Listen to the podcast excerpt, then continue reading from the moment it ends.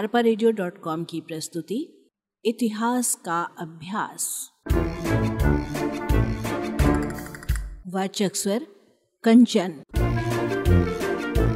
उत्तर वैदिक काल। उत्तर वैदिक काल से अभिप्राय उस काल से है जिसमें तीन वेदों यजुर्वेद, सामवेद, अथर्ववेद और अरण्यको, ब्राह्मणों और उपनिषद आदि ग्रंथ लिखे गए।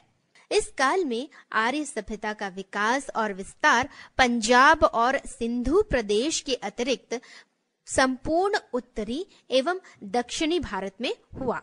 आर्य सभ्यता का मुख्य केंद्र कुरुक्षेत्र बन गया था। उत्तर वैदिक काल का समय 1000 ईसा पूर्व से 200 ईसा पूर्व निश्चित किया गया है। उत्तर वैदिक काल के राजनीतिक जीवन, सामाजिक जीवन, धार्मिक जीवन और आर्थिक जीवन में ऋग्वैदिक काल की तुलना में व्यापक परिवर्तन दिखता है। राजनीतिक जीवन, पहला शक्तिशाली साम्राज्य की स्थापना। उत्तर वैदिक काल में आर्यों ने अपनी संस्कृति का विस्तार करके महान साम्राज्यों की स्थापना की। अंग्रेज़ इतिहासकार कीथ और डॉक्टर आप्टे का मत है कि इस समय कौशल, पांचाल, मगध, कुरु, काशी और अंग जैसे शक्तिशाली साम्राज्य बन चुके थे। राजा सम्राट अधिराज, विराट, सार्वभौम और राजाधिराज की उपाधि धारण करने लग गए थे। सम्राट अब अश्वमेघ यज्ञ करने लगे थे। अधीन देश के राजा युद्ध के समय सेना और अन्य साधनों से सम्राट की सहायता करते थे। राजा द्वारा किए जाने वाले राजसूय यज्ञ, अश्वमेघ यज्ञ और वाजपेय यज्ञ ने राजा की स्थिति और अधिक प्रभावशाली बना दी थी। दूसरा, राजा की शक्ति में वृद्धि। विशाल साम्राज्यों की स्थापना के कारण राजा की शक्तियों में भी वृद्धि हुई।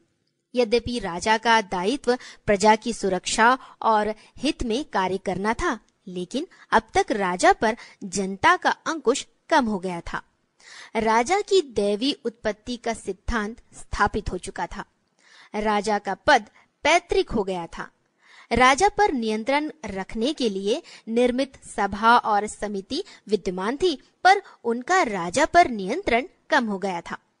इस विषय में डॉक्टर त्रिपाठी का विचार है कि सभा और समिति जैसी प्रसिद्ध सभाओं के बारे में जो अभी बिल्कुल मृतक यानी समाप्त नहीं हुई थी, इस काल में बहुत कम सुना जाता है। राज्य के आकार में वृद्धि ने उनकी अधिक बैठकों का होना कठिन बना दिया होगा।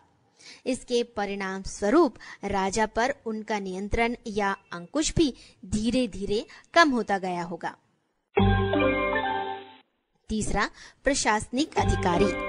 साम्राज्य की सीमाओं में वृद्धि के साथ ही राजा की सहायता के लिए प्रशासनिक अधिकारियों की संख्या में भी वृद्धि हो गई थी।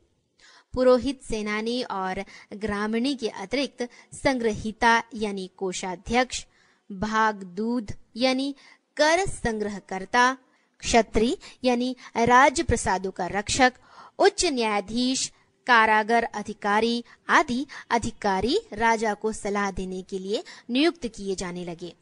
चौथा, राज्य की आय के साधन। शासन प्रबंध सुव्यवस्थित रूप से संचालित होने लगा था। राज्य की आय के लिए नियमित कर व्यवस्था प्रारंभ हो गई थी। राजकर अनाज एवं पशुओं के रूप में भी लिया जाता था। लगभग आय का सोलहवा भाग राजकर के रूप में लिया जाता था। राजकर के लिए बलि शब्द का भी प्रयोग किया जाता था। कर संग्रह करने के लिए भाग दूध की नियुक्ति की जाती थी।